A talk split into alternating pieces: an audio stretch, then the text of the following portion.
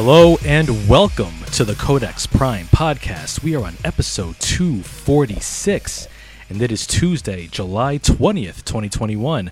I am your host, Victor Omoyo, and with me, as always, is my co host and social media chair, Carl Bird. What's happening, everybody? That's right. We are back once again in the Codex Prime studios, aka my apartment, for the second week in a row, man. How, how you feeling, man? I'm all right. That's good. All right. That's good. That's good. I know you yeah, excited about it. though. Oh yeah, I'm I'm I'm pretty excited, man. You know, to get back in the groove. You know, last week's last week's episode was a lot of fun. So thank you to everybody who left comments in the chat and you know, uh, you know, you know, eh, you know, just just chilled with us for a bit. You know, this week we got some more uh, nerdy goodness and magic. Uh, you know how we do on this show. We'll talk a bit about Loki, uh, the the season the season one finale uh, wrapped up last Wednesday. We'll talk a bit about that. Um, get a, get a get a little bit into some wrestling talks. It was a big wrestling weekend, especially for WWE. Yeah, it was a big wrestling week. Mm, wrestling week, yes, and uh, and some other goodness and magic. So while Carl's sharing the episode, uh, yeah, before before we get started, just want to actually uh, um, begin. Uh, we do begin with some really some sad news, and we do want to pay our respects. Uh, rest in peace uh, to the man, the legend, the hip hop legend himself, Biz Markie. Uh, who passed away last Friday due to complications from type 2 diabetes. He was 57 years old, uh, gone too soon, too young. Um, uh, a, a legend in in the hip hop genre. You know, you know, make the music with your mouth, biz, uh, vapors, and of course, my my favorite single of his, as well as everybody's, "Just a Friend." Then there's picking boogers. Picking boogers. Oh yeah. Um, and of course, you know Biz Markie, no stranger to comedy. He always he, al- he he also made several appearances in the final season of In Living Color, uh, most notably where he played Wanda's uglier cousin. Um, have you guys ever seen a butt hickey? Uh, yeah, that that was a that was one of a random a random line there. Um, you know, uh, Biz Markie, uh, damn man, he you know you know as as a as a you know hip hop head, you know he you know growing up like, when it comes to like beatboxing. You know, and um, and just the golden era of hip hop. You know, Biz Markie is just one of those names that you instantly think of. And you smile. Oh yeah, absolutely. Yeah, he was like the the the, the court jester of hip hop. You know what he was, and one of my one of my favorite um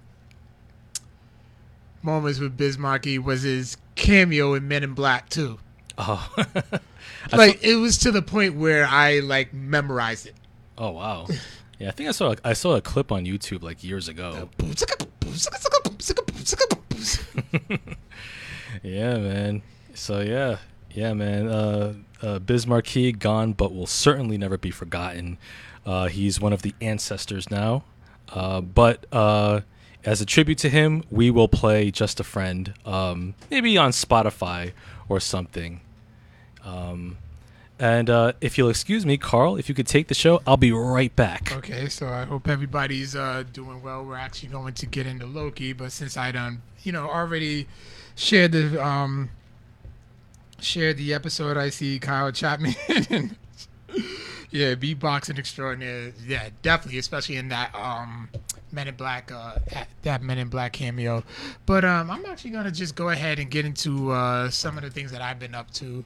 Um it was a very busy uh, week in the world of professional wrestling with AEW's Fighter Fest, SmackDown, uh, Raw, Money in the Bank, Slammiversary, all with fans back, and I loved every single moment, every single show delivered. Like Raw has been on a bad streak for quite some time now, but this was actually a Raw that I I enjoyed. It was very solid. Had you know has its ups and downs. You know the return of Goldberg fulfilling his um two match a year clause and hmm Jesus why like okay here, here's my feelings on that. I don't want to you know dive too much into wrestling because you know you can hear you can uh hear all the good wrestling talk. Shout out to our brothers over the, at the uh, UWO podcast. But here's my thing about Goldberg. Yeah, We don't need to see Goldberg in 2021. we do not. cameo appearances, you know, like whatever. Mhm. But in matches, we don't need it. He's been exposed a long time ago. You mm-hmm. know, and like I get it. You know, when he came back to you know wrestle Lesnar, he wanted to come back because his son never seen him wrestle. Yeah, that was cool. You know, mm-hmm. him and Brock fight had you know the final match at WrestleMania. Mm-hmm. That was cool, and I was done. Yeah. Didn't need it. No. You know. We don't need it. I honestly feel like they only got Goldberg because they wanted to get Brock, but Brock still don't want to smoke with Bobby Lashley. for whatever reason, or maybe they're not. He thinks they're not paying him enough. honestly, I think Brock, Brock's. I mean, um, Lashley's a better fighter. Oh, really? No, I mean they're so neck and neck, but I mean, I guess maybe there's still a right time, right moment, and all that.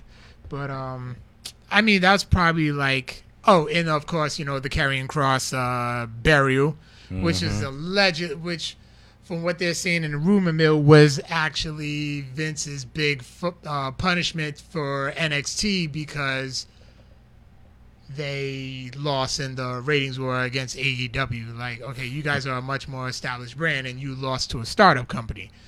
So, in like business hindsight, and they was talking about it on Busted Open this morning. Like business hindsight, you can see it and understand why, especially with the way that Bully Ray um uh expressed it earlier today. But yeah, it was still it still just sucked. I mean, they completely just neutered Karrion Kross without you know not having Scarlet in the entrance, and then it's just like it's like you said on our chat. I'm like, yeah, he's kind of like just generic wrestler number six. Yeah, yeah. Like the presentation, like really made him in NXT, and also like he, you know, was built. I mean, I'm not, I'm not a big Karrion Kross fan, uh, but you know, as a top champion, you know, he was undefeated for a year and a half on on NXT, and like he went through like NXT's best, like Adam Cole, Kyle O'Reilly, uh, Finn Balor, Pete Dunne. Uh, he went through all of them, Right. and then and, and then he loses in a via a roll up pin on Raw to a pa- physically past his prime Jeff Hardy In 90 seconds. in 90 seconds, and it makes it makes the entire. Not only does it make the whole entirety of NXT look look cheap and bush league, but it devalues the championship as well as anybody who's held that belt. Yeah, remember remember remember the last NXT champion who made his debut? Mm-hmm. It was Kevin Owens. Yeah, and, And he beat Cena. clean. Yeah. Yeah, he put he put him over, but there was no AEW at the time. You know they they lost, which yeah, you know which su- you know which sucks because I'm a, I'm a wrestling fan. I want to see all companies like succeed. Mhm. You know, it's still it, it's reminding me back of the old territorial days, except that you didn't have we have access to all of it. yeah, You know, back then you didn't, unless you, you know got got good in with the uh, tape trading community hmm but I mean, it, it was just a, it was such a shame. Um, hopefully, you know, there's gonna be some type of bounce back, maybe some type of, sto- you know, story that can be booked. Um, I try to be optimistic, let it play out, but damn it, that was bad. Um, let me see, uh, what else was good on Jeff Hardy coming out to his "No More Words." I I uh, popped for. that was, that that is such a good song. It is. And I, I can imagine like all the kids back then, like in 08, who cheered for Hardy when that song, like they're adults now and they listen to it like, oh my god, it brings me back to my childhood. Yeah, there's a whole generation. Yeah. um Money in the Bank was a very good show, with the exception of you know Peacock, you know, messing up. And what was crazy because I had to play it on the iPad while I was driving, so I wasn't around any Wi-Fi. So I'm thinking it started messing up. So I'm thinking, all right, it's probably just my network. You know, it's, I mean, I'm, I'm not connected to any Wi-Fi. Yeah. Peacock was trending number three. Yeah. on Twitter because it was messing up. Like now, I'm trying to say like, okay, oh Keith Lee coming back was cool. Um, him losing, I can understand. You're going against the top champ. You know, you're going against the champ. Mhm. Coming out to a big pop in front of crowds in his hometown of Dallas, Texas. Yeah. So and, and I mean losing. Oh, oh, he he's from Dallas. Yeah. And he lost. Shut the fuck up. but um, that was good though. Oh yeah. But um, Damn it, I lost my train of thought. It's like I can understand it. You know, you got to keep Lashley strong. Mm-hmm. Oh yeah. You know, especially with the Lashley and Roman match gonna, that's going to be coming up in, oh, in Survivor Series because Paul Heyman and uh, Paul Heyman and MVP were kind of going back and forth mhm. on Instagram, oh. and it was dope. Hmm. Interesting. Like they was like sell, they was, they they sold me a ticket. Hmm. Okay. So, uh, and it was something I was like, I fantasy booked a long time ago. All I needed to do was like, I said the same. all they got to do is just walk by each other, give each other the, and keep walking. Mm-hmm. Heyman and MVP just look at each other, smile, and keep walking. Yeah. Sold. Take my money. Mm-hmm. Um, what else? We got Nikki Ash, Nikki Ash con- uh, cashing in. Great moment That last was. night. That was. You like Um, like. Oh, go ahead. well, well, I was going. Uh, I was moving on, but what you Oh, I was gonna say like for Nikki Cross, like or Nikki Ash, like or Ash as they keep saying, like I gotta give her credit. Like she came up with the idea for the character, and you know, I'm, even though I'm not entirely a fan of the gimmick, I mean, it's she was smart. It actually got her, you know, on more TV time, and it got her over, and it eventually got her a championship. Yeah. So props to her. Yeah, you can. I mean, I'm still. I'm. It's still growing on me. Mm-hmm. But it's just like it's like you know what? Let me just see. I'm. I want to see this out. Mhm. I, I want to see this out, and we're gay. And business wise, something for the kids. Yeah. She can sell. There's your toy. There's your action figure. Well, you know, let's. I mean, granted, she's no mighty Molly, but uh, She's not. but we'll we'll we'll see, we'll see where this goes. She got the blessing from the hurricane, so she good. I know, but still, she ain't no mighty Molly. Maybe you know what? She ain't trying to be Mighty Molly. She's trying to be Nikki Ash. right. And that's, I mean, so it's, I, I don't know. It's not really fair to compare that. Um, Slammiversary was, I mean, I was in and out of it because I was watching it while I was at work. And I gotta say, it, I enjoyed it. That Ultimate X match was fire. Oh, okay. Uh, yeah, Josh Alexander took that one home. Um, especially that Super Canadian Destroyer. Oh man. Yeah, that was like, oh shit! Like they're hanging from, like Petey Williams is hanging, hanging from the X. Josh Alexander had Chris Bey um, on his shoulders and just boom. Oof. That's a finishing move. Yeah, I will say, um, yeah, it is. I will say that the the surprises were a bit underwhelming. Yeah. I mean, uh, Thunder Rosa was uh, Deonna Purrazzo's um, mystery opponent.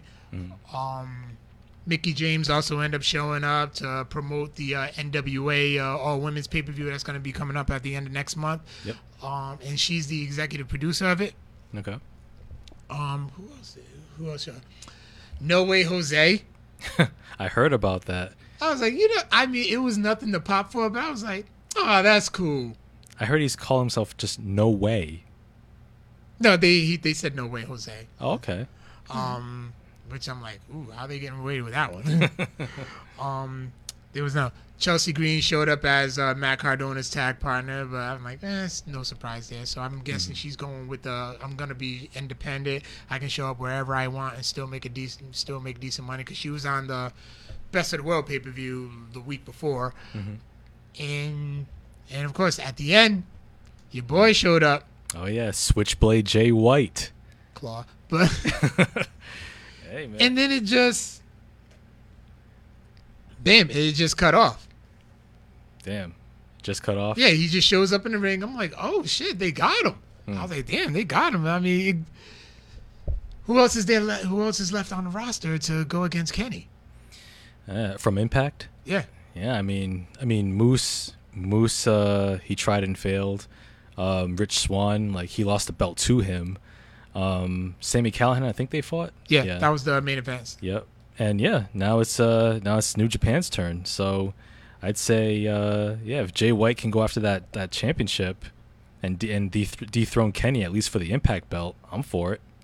I, mean, I don't think it's gonna happen, but they'll help. They'll put they'll put together a hell of a match though. oh absolutely so i mean so yeah it was cool fighter fest was great um yeah it was just so much wrestling it just really smackdown was great Like it just felt good. Like I really felt I was watching WWE again. And those arenas were sold out. Houston was on fire for SmackDown. Oh, I heard. Yeah, I caught I caught glimpses of SmackDown like the last half hour. And, you know, Shinsuke's entrance with fans, Mm. with Bugenhagen playing. I refuse to call him Rick Boogs. but Yeah. with Bugenhagen playing and Pat McAfee, who's, you know what? Pat, Pat, Pat McAfee's the man on commentary. He is. He's doing it. He's definitely doing his thing. Like it's to the point where like Michael Cole was on the show and he said, "Listen, you you made me want to step my game up." wow. Man, So, that's like, something. props to him. I mean, re- wrestling wrestling is back, and it just felt it felt good, and it what a time to be a fan. Mm. Oh, absolutely. Like wrestling, like wrestling needs crowds. It does. Yeah, uh, the the crowd the crowd is like fifty percent of the equation, um, and, and you know th- when they, who they who they react to like they determines like who gets over, who you perceive to be like the top players to follow, um, unless it's WWE in which they'll just pipe the noise in anyway and shove people down your throat. But but yeah, like it. But yeah, with the crowds back, it does bring that ambiance that's been missing. You know, because the Thunderdome it, it can only do so much. Right, like it was cool. It was cool, but then it got boring. Yeah, oh, it yeah. got boring and me and you understand i try not to be so harsh because you gotta you try to make the best with what we could do during this pandemic yeah. so i mean i give i you know i give them all the credit for just for coming up with that concept to give us some type of fan reaction Mm-hmm. Oh know? yeah, absolutely. But yeah, it just got it, it got old. Like you would see people in, in like the screens, and they're on, like some of them are like on their phones while like watching. So Mm-hmm. I did one regret is I didn't get a chance to like log on. Oh yeah. Yeah, Mondays I work, and then Fridays I'm usually out and about and stuff and doing my Zoom Unity thing. So Mm-hmm. Yeah. Oh, and also we can't forget John Cena came back. the Matt Riddle they going bro back and forth. That was cool. Yeah, the bro off. It, it, that yeah, that's what you call it. Yeah. It was cool. So I mean, I'm looking forward to uh, to you know what all companies are having because right now it's just it's an amazing time to be a fan. Yeah, it sure is. It's like it's like take your pick. There's just so much of it out there. Yeah, and a lot of it is good. There's you know WWE is stepping up now. They're giving us what they what they should have been doing. Like, are they though? Are they Listen, in terms of Nikki Cro- quality? Nikki Cross got over. Look, the, the past few shows have been good. Have the Raw? Raw was, but I feel I think Raw was pretty solid. Uh, I don't. I don't know, but like yeah, Raw, Raw's been. Raw, Raw is like borderline unwatchable. Well, actually, no, straight up unwatchable for I most weeks. for the yeah, yeah, like during the you know during the pandemic, definitely. I mean, I I just I now that the fans are back, I'm ready to give it a chance. All right. Yeah, but you know, let's let's not forget like uh, Vince McMahon. Like he may have a good, he may have a strong business sense still, but the old man ain't got it creatively no more. He hadn't had it for like since the days of CM Punk, and that's it. That was his last. That was his last good idea. A lot of titty meat on the table. What's happening, B Rob? you, you, know, I feel like an episode of Codex Prime is not complete unless you get a titty meat from B Rob. Yes, that's gonna be the new thing. New uh, so breastises meat on the table. Is that it? He does it on UWO too. Like you Yeah. got out the titty meat. Wow. so Vic, hmm you've made a bold choice this past weekend. Bold choice, you, said You say. went home. Yes, I I returned home uh, after 16 months since March. The last time was March 2020, and because of the pandemic, I I had to be exiled from home because of this pestilence called COVID 19. But as of this past Saturday, uh, July, what was what was last Saturday? I don't know my dates. Listen, Yeah, the 16th. Yeah. I made my I, Victor Omoyo, made my triumphant return to the movie theater. yes, I returned to the movie theater. I went to Providence Place Mall. Um, that's where I saw Black Widow. yep. Really? And yep, I, I, I had my showcase subscribe app. and I went to see. I wanted to see something unique. I wanted to. I wanted to have a film that is unique enough to bring me back to the theater. I didn't want. To, I didn't want to settle for the default options. You know, like Fast Nine and Black Widow, which I have. You know, premium access. Um, I said I wanted something that's unique. What's a film that would drive me to the theater that's not available on streaming platforms or on Blu-ray? And I saw Nicolas Cage's latest motion picture, and it's called Pig. Yes, I saw Pig, starring Nicolas Cage. It is the uh, directorial debut of one uh, Michael Sarnoski. And uh, this film stars Nicolas Cage, Alex Wolff uh, from Hereditary, and Adam Arkin. And uh, this is a film which uh, is uh, Nicolas Cage plays a guy named Rob who lives in the woods and he takes care of a pig. He's a he's a truffle hunter, so he hunts for truffles and he sells them uh, uh, to to this guy uh, played by Alex Alex Wolff's character, who you know comes by. He drives by and he goes into the woods into the Nicolas Cage's cabin. You know, driving in his his yellow sports car. He picks up like these cartons, these cartons full of truffles, and he sells them. And, and in the meantime, Nick, Nick, Nick uh, Cage's character Rob, he gets a few of the profits as well. Uh, so the film, uh, Pig, with, with Nicolas Cage, like I said, he plays a guy named Rob, and um, he goes on a quest because he in, in one night he's robbed by these unknown, unknown assailants. They go, they raid his cabin, and they take his prized truffle hunting pig, and so uh, that actually brings Rob out of the woods, um, out of his like ten year uh, uh, exile, and he decides to go on a quest to find out who stole his pig. And um, and you know, I I when I when I when I saw the when I saw the uh, the poster and I looked it up on Rotten Tomatoes, I'm like, hmm, okay, this this this sounds this sounds very tantalizing. Okay, I'm I'm very curious to see what this is about. Is this a revenge thriller? Where's what's this gonna go? And Rotten Tomatoes, like over 95 reviews, they rated it 98 percent. So you know, critics really loved it. So I'm like, okay, all right, you know what? I haven't seen a trailer. I haven't seen any footage of it. I just I just know the poster. I see the premise. I see the Rotten Tomatoes score. I'm gonna go in and see what it's about. And let me tell you, man, I very much enjoyed this film. I It- believe it.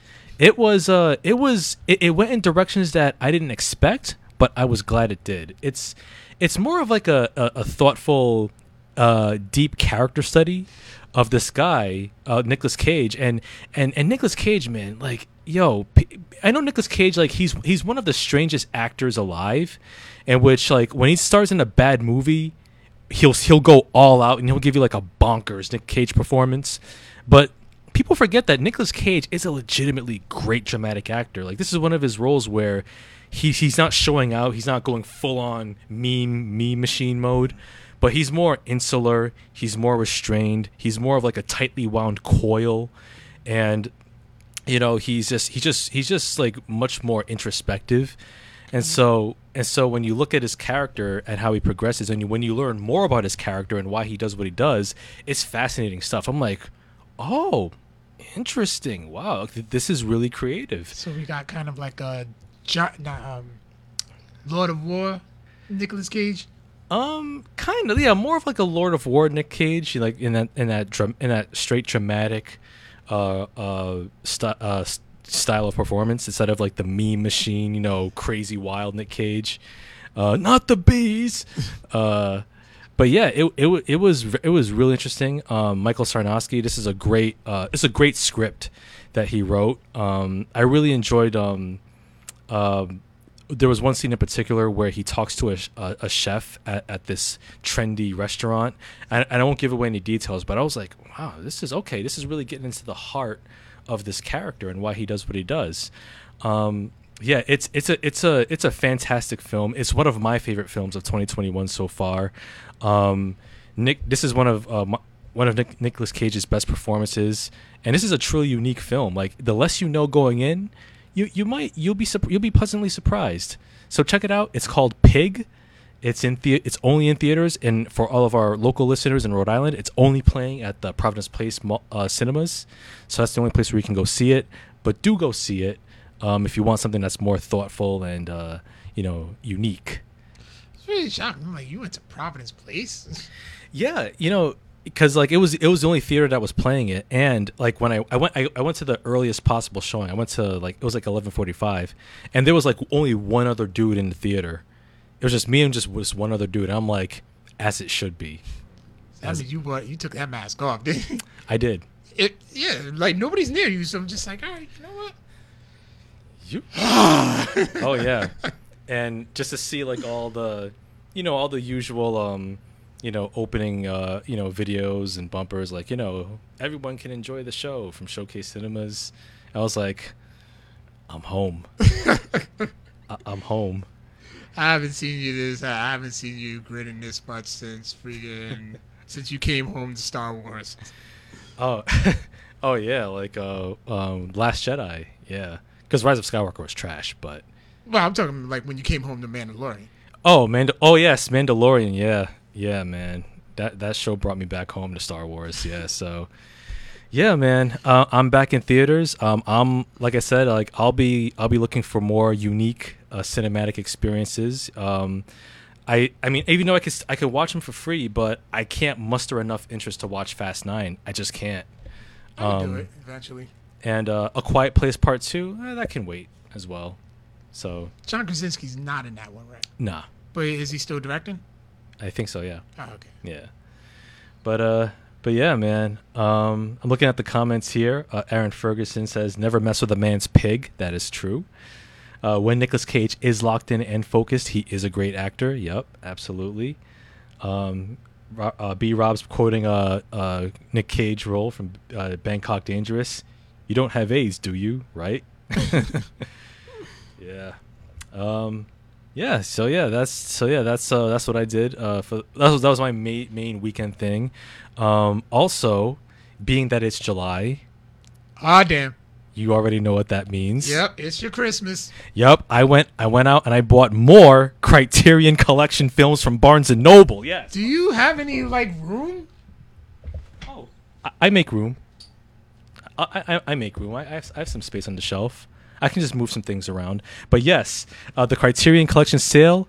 I went out and I bought more films to add to my collection, uh, beginning with Deep Cover. Brand. Wow. Yep. Brand new to the collection. Uh, Laurence Fishburne, um, Jeff Goldblum, Bill Duke is directorial uh, film. Great, great neo noir uh, crime drama. Um, this was this is a dope film. Wait, wait. Yeah. Yep. Yes. Creep with me as I crawl through the hood. Maniac, lunatic, call me Snoop Eastwood. Kicking dust as I buzz fuck peace. And the motherfucking punk police. You already know I gives a fuck about a cop. So why in the fuck that you think that I would stop plot? Okay. yeah. So yeah, man. Deep cover. Uh, dope film. Um.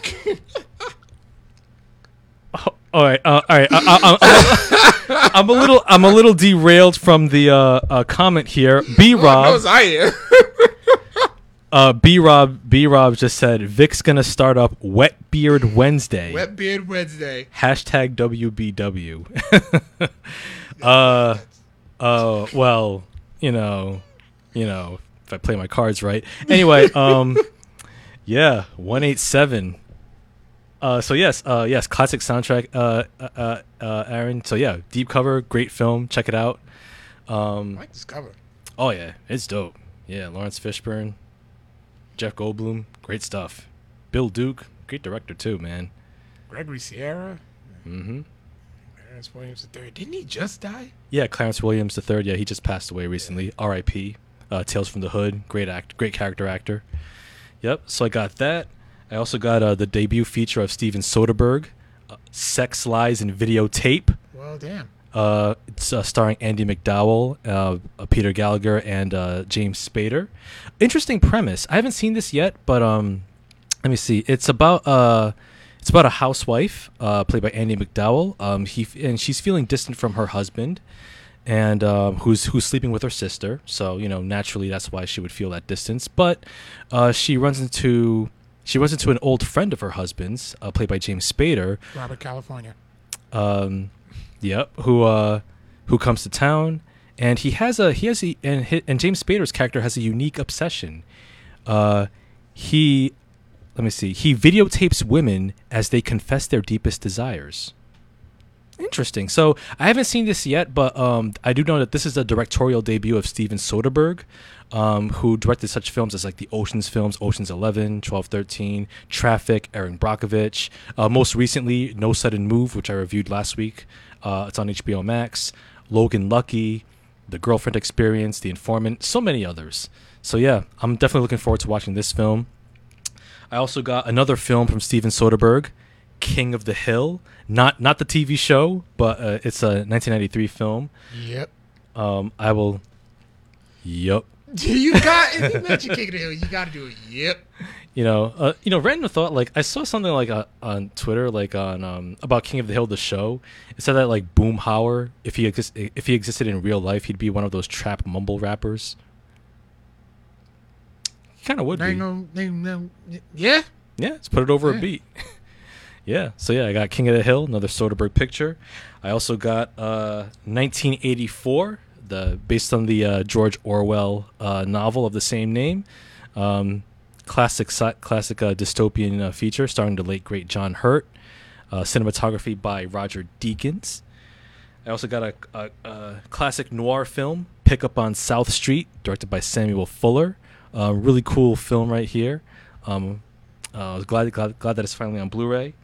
I also got Dead Man, uh, directed by Jim Jarmusch, starring Johnny Depp and Gary Farmer.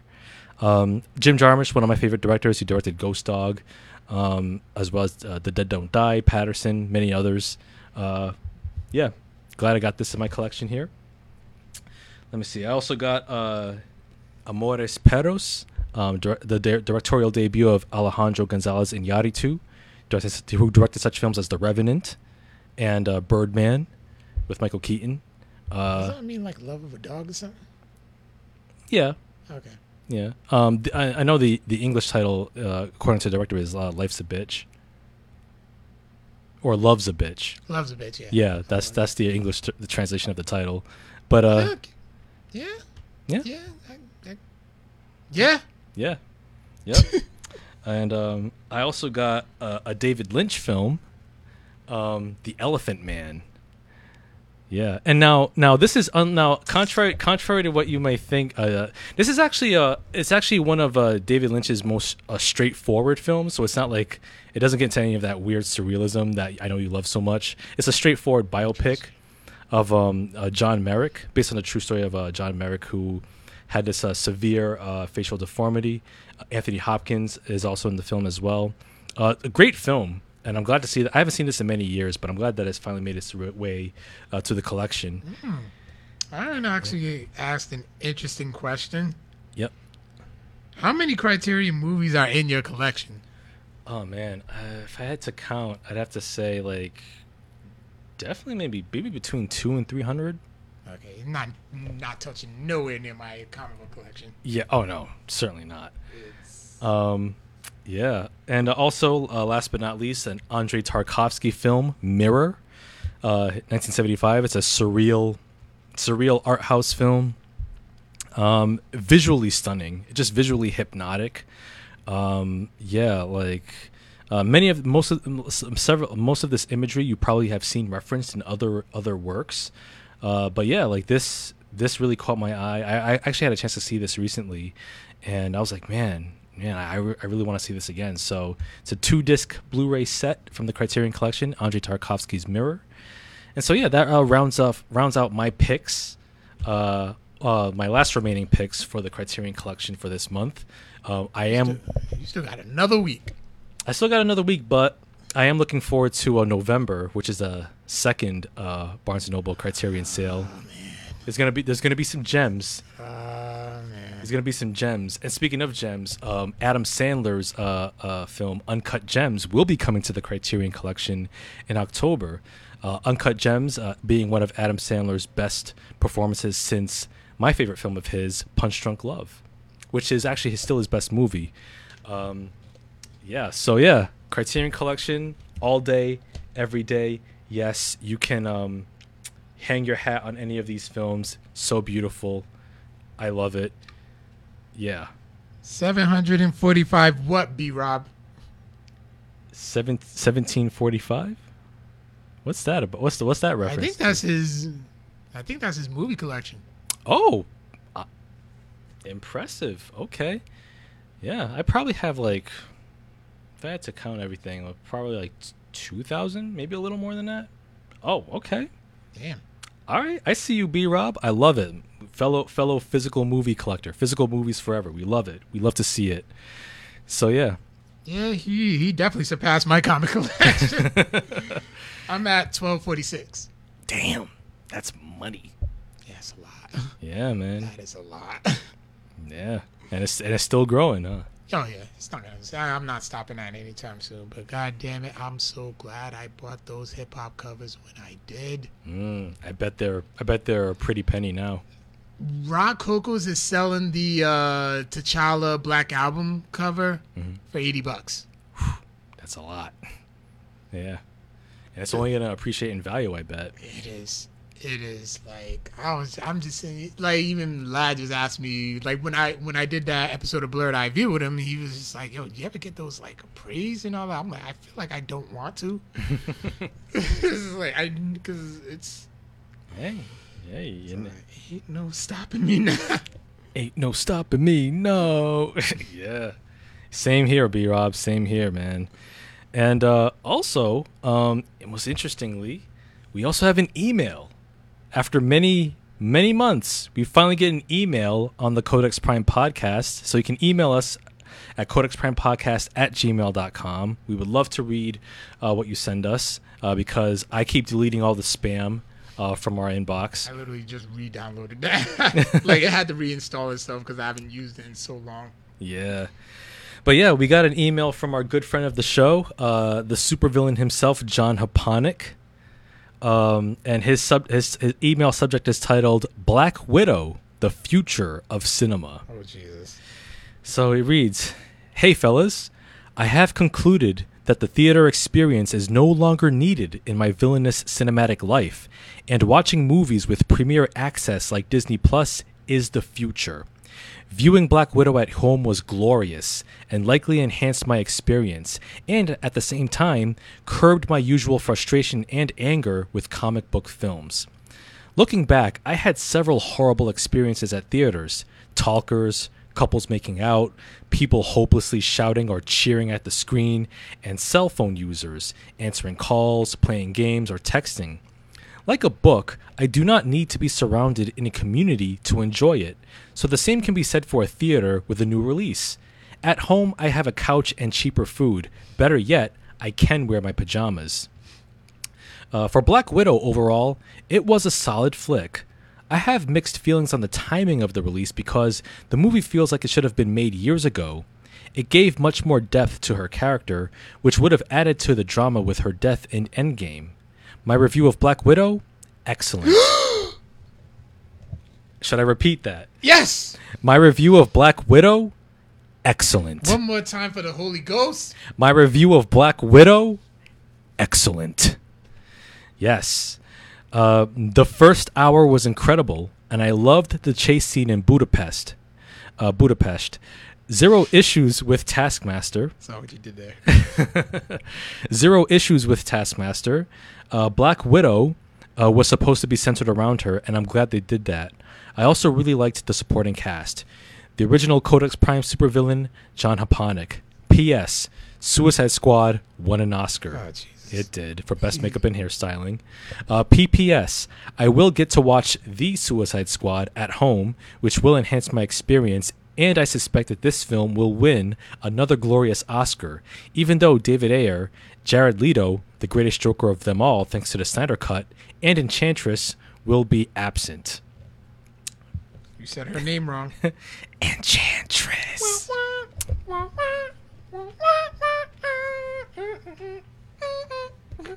okay. Oh man, man, that scene was awful. Uh, uh, P.P.S. Uh, just some fun questions for the reunited duo. Do you remember your worst movie-going experience, i.e., ruined by the audience? And would you choose home cinema over the theater experience on MCU and DCEU releases? Okay. Um, the worst, worst movie going experience ever. The one, the one that I can think of was ruined, ruined by audiences. I went to go see The Exorcism of Emily Rose. Uh huh. Not a bad movie. But Jesus Christ, the like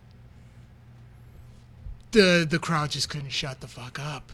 Oh man. Like it was just like like fights almost broke out for people just talking. hmm You know what I mean? What was crazy about it was I ran into a friend of mine when I was going into the theater, Mhm. and he was coming out, and he was like, "Yo, we just saw the you know, Exorcism of Emily Rose." Actually, no, I saw him like afterwards. I was like, "Yo, we just we just saw it." And I was like, "Yeah, I saw it before you did," hmm. but I was like, "Yo, these people just really couldn't stop talking." Hmm. The same in my theater, Oh wow. two separate times. Damn. and people was just talking during the they eventually shut up Mm-hmm. but it was like damn and then one person some girl yo yo would you mind shutting the fuck up and the hmm. whole crowd applause so i was like yo this Oh, can't be fucking serious but i mean they eventually shut up and i got to enjoy the movie but Hmm. that's one Yeah. um you want to answer yours and go to the next one Oh yeah. Um, I'll say like thinking of like like the the worst uh uh theater experience I had. Um, like I remember watching uh the movie Her uh with um Joaquin Phoenix, and there were these three older white women. They were like sitting like several rows ahead of me, and they just wouldn't stop talking for like the first like thirty minutes, and I think like they were like one of them they were like weird weirded out by the movie. So they they were like loudly announcing that oh this is weird. I'm gonna leave the theater. Like they were amusing themselves. And this and this karen thought that she was so funny. And then this one guy sitting in front of was will you shut the fuck up and she was just and she was still laughing. She was like i gotta go. And she just walked she, she just walked out of the theater laughing hysterically the whole time. Like and i'm just look and I was looking at her like this like oh man like it, if, if i was a certain type of dude there would have been hands thrown and then i would have been in prison. But still i would have been arrested. But you know what? I was just like some people ain't got no home training. Like like you know it's just just loud just like just like i gotta say like you know people need to understand you know when you're when you're when you're at the movie theater you're not at home. You gotta show res- have some consideration for those around you. If a movie's if your movie's not to your liking or if it's we- weirding you out don't make an announcement. Don't make a scene. Just get up and leave. Get your refund. But don't make a show out of it. You bitch. Anyway but yeah that's, that's all i gotta say about that Okay, now, would you choose home cinema over the theater experience on the MCU and DCU EU releases? MCU theater. Mhm. I feel like MCU movies are they're more experiences Mhm. than they are, and then not to mention, you know, I don't see them for a while Mhm. until they come out on Blu-ray. yeah So then, time to digest, you know, that I I like, you know, give me some time to digest, and then I look forward to it, and then I'll, you know, watch them over again. Mm-hmm. DCU, yeah, I'll stay, I'll stay at home for that one. yeah of course you would Y- You damn right, because there was no way in hell that I was gonna sit through a, Z- a Snyder cut for eight hours in a movie theater. it was four hours It, it felt like eight. Hey, listen, you, you know the the Snyder, Snyder cut. You know, I would have seen it in theaters with the intermission. I'd be like, hey, I get to chill in this like air conditioned theater. You know, I mean, well, I know that the seats will get uncomfortable after a while, though. Yeah, but, hey, yes, they will. yeah, Yes, they will. Your legs falling asleep and stuff, instead of like. yeah. This is gonna be a movie that's not gonna be of great quality. At least put your, you be able to put your feet up. Yeah, I said it. Yeah, see, I don't put my feet up in a theater. I respect. You gotta respect the space, man. I don't want to put your dirty ass feet on the seat. And somebody's just sitting there. Come on, man. That means you put your feet up when you watch it when you were watching Pig, wasn't you? No, no, I'd never put my feet up in the theater. No, I just I, I have my feet out like a little bit, and I just like just chill, just lean back, just lean back and just take it in. Uh, well, you, I mean, well, the showcase in North Attleboro, they got recliners. They got lazy boys. Oh yeah, they do. I, I can't do that. You fall asleep. Yeah, I get too. That's way too much comfort. Yeah. oh man, but but yeah, man. Um, for me, uh, I would I would go to the theater to watch MCU and DC films. Um, you know, like I think I think like like you say, Carl, like, like with with those type of uh, films, like there's like a real there's like a something there's something to be said about see, seeing that theatrical big screen experience. Yeah. You know, because it leaves more of an impression. Right. Um, but but but even so, like I would I would say like I would say like uh, like I it, like, I I would I would see both in the theater like Mar- MCU and DCEU, but I would always opt to go for the earliest possible screenings. So less people, the better. You know. Didn't bother me. I mean, I saw Endgame and it was packed, but it was Oh, open at night. yeah. You know that. And even then, like for that one, people were cheering, but I wasn't mad. Yeah. Like it just because of the experience. Mm-hmm. You know, the portal scene. Yep. People were cheering, and I was just like, like grinning from ear to ear, like that's a scene. Like Mm-hmm. yeah, that's that's just a testament of the movie where it's just like Mm. that that moment is an experience that you will never duplicate. Mm-hmm. It's never really happened before, and it will never happen again. It's true. It's true. And and also like I remember like just even just like certain certain movies like there are certain like movies that can only happen moments that can only happen in the theater. Like I remember like when I watched uh, Spider Man back in two thousand two, like the first time like the the audience had so much fun where like it, it- like there was like one moment like you know you know like the first scene where Peter Parker and MJ they're having their backyard conversation and it's heartfelt Yeah. somebody loudly, audibly farted in the theater in that moment. We all cracked up. We all cracked up. So yeah, sometimes it's just it, it is appropriate for that. Yeah. And uh, and then of course like uh, Black Panther the first time uh, I, I I saw were you were you with me when we saw it uh, when, or were you with uh, someone else? Wait, No, I saw. Yeah, I only saw it once in the theater. Okay. Yeah, we were we with Aris? Yeah. Okay, yeah, so we were all there. And remember remember when uh, I think it was like somebody in um um, it must have been like one of Vilna's cousins or, or someone. Like she was talking loud in the theater, and then somebody in front of her was like, "This is a movie. Th- this is a movie. Shut the fuck up!" And everybody started applauding. Remember that? No, but I'm sure No. it probably had. oh, I I remember it very well because like it, I, I forgot it, it may have been like one of Vilna's cousins or somebody, but like, but like she was like she there were like two moments where she was like loud, loud, being really loud in the theater. Like the the first time where Michael B. Jordan takes his shirt off and but in the in the waterfall fight against T'Challa, and she's like, mm, yes, and like saying all this, and then like there was a second scene where um um Okoye um has a um Daniel Kaluuya's character like on his knees, like she has a spear, and then and then, and then she's like, then like, I guess Vilna's cousin was like was like loudly. Like was like shouting at the screen, and then some woman in front of her turned around, and was like, "This is a movie theater. Shut the fuck up!" Everybody started applauding spontaneously. I cracked up, man. I was like, I don't know why I don't remember that. yeah, cause it, it was it was so brief, but it was like, I was like, man, moments like this you can only get in the theater. Right. Oh man.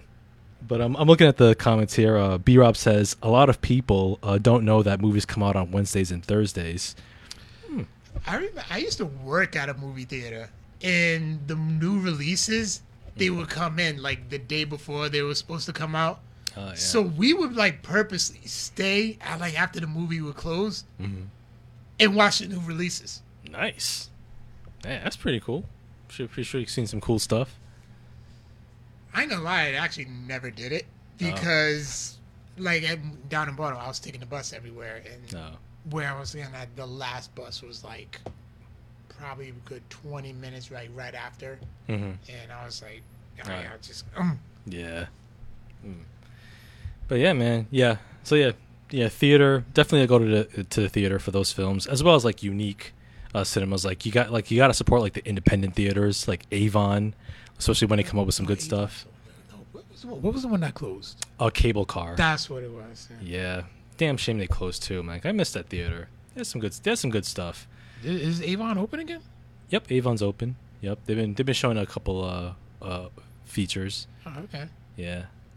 So yeah, I'm a I'm a, I'm gonna hit up the Avon and uh yeah, man. I think things are opening up slowly but surely, man. You know, before you know it, I'll uh you know hit the dating scene, maybe take a nice lady to the theater. Man, I can't wait for those stories.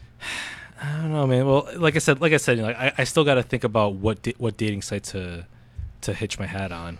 I stay away from those. I'm done. I I mean I mean I, I know you're out you're out, you're out the game, man. But for me, like I gotta, you know, I, I gotta I gotta get back in it, man. You know, it's like, I don't. Uh, like- It, it feels like work, work that it, it feels like paying taxes in a way. It's like, oh, here we go. Uh, Let me go to the accountant. Let me bring all my W twos and get this shit done. But really, wet beard chronicle. really, And, Rob. I, yo, I propose that be a sec. You go on a date. I propose that you talk about it on the show and we call it the Wet Beard Chronicles. I'm all for that. I mean, l- listen, I'm not gonna, I'm not gonna chronicle every single date on the podcast, you know, because you know, I don't, you know, you know, Did before.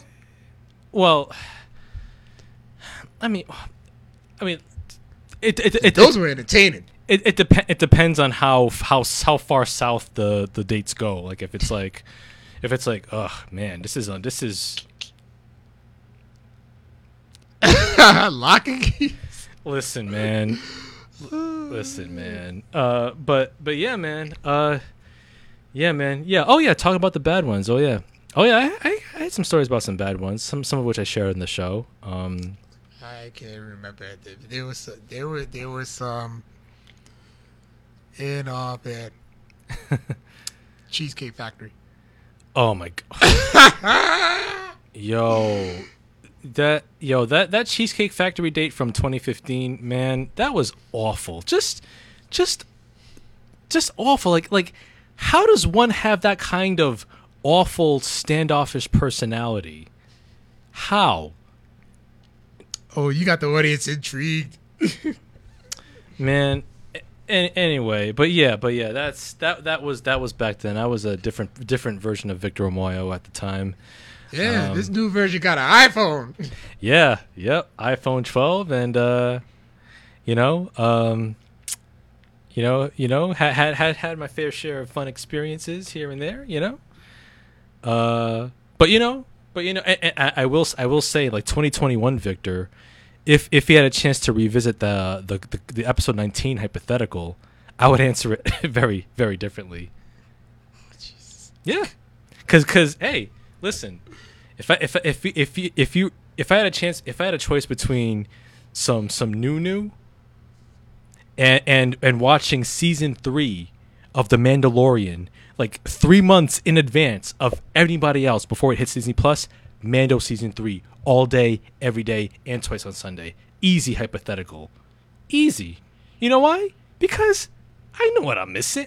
Trust me I know what I'm missing. And quite frankly hey since since since I've been there before it, I could you can always have Star Wars I mean I mean I'm uh, disappointed in you, Vic. listen, listen, listen, man. Hey, I've, I've, I've, I've been there, done that, and I can say with certainty, hey, Mando season three. Hey, if I, I, all I have to do is sign that sweet NDA non-disclosure agreement, watch it three months before anybody on before his his, his Disney Plus.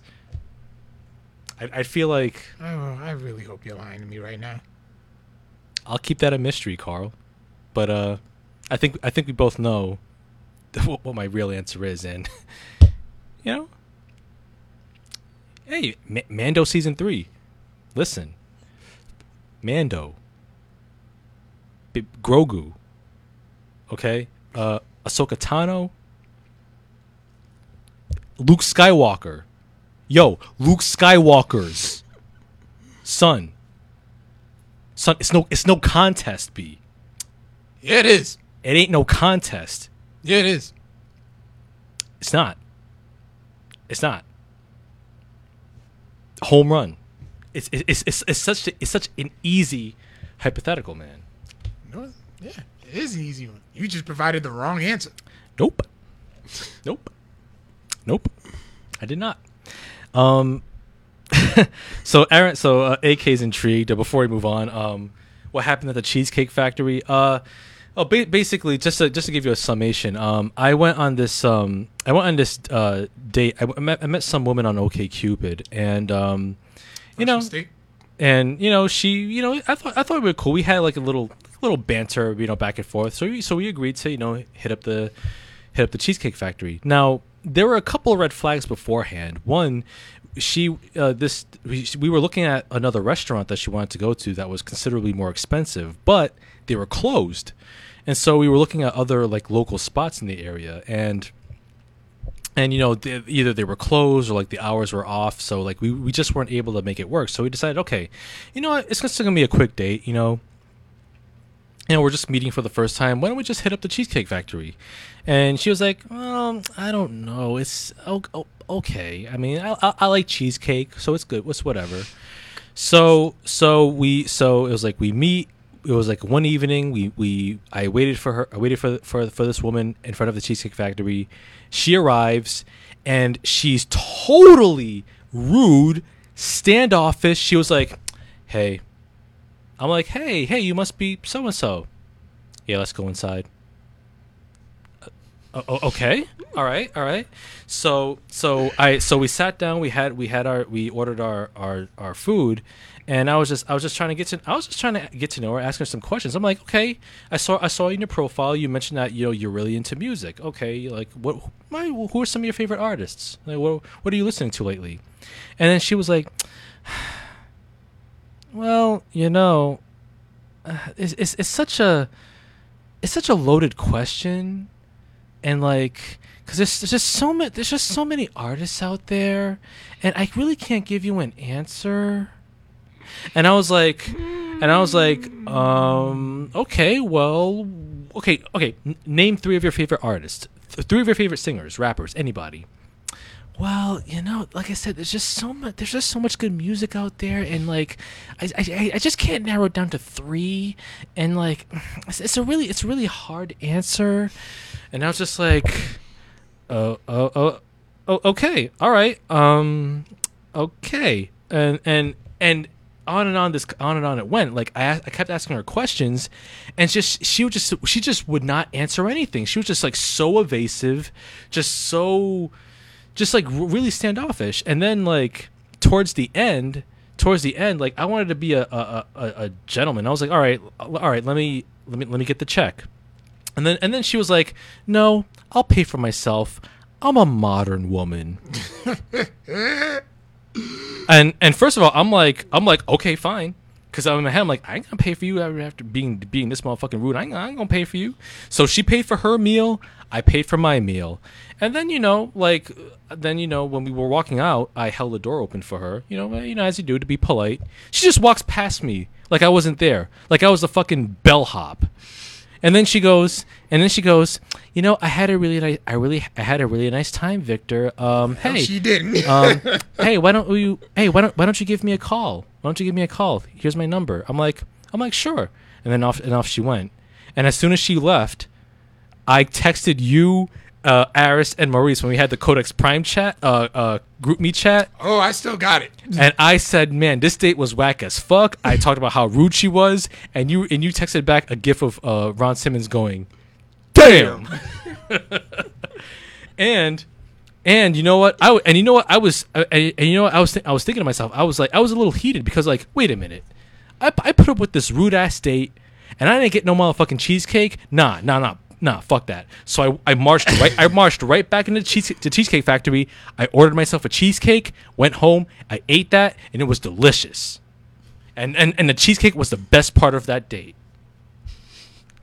And I that love that story. that was the worst date I've ever been on. And and then she was like, and then she's like, and she had the, and, and it, it- another red another red flag. She was like, well, you know, I, I've been on OK Cupid for like you know about like ten years. And she, at the time, she was like in her late thirties. So I'm thinking, and you you said it. You were like, damn, ten years. At that point, just go to church.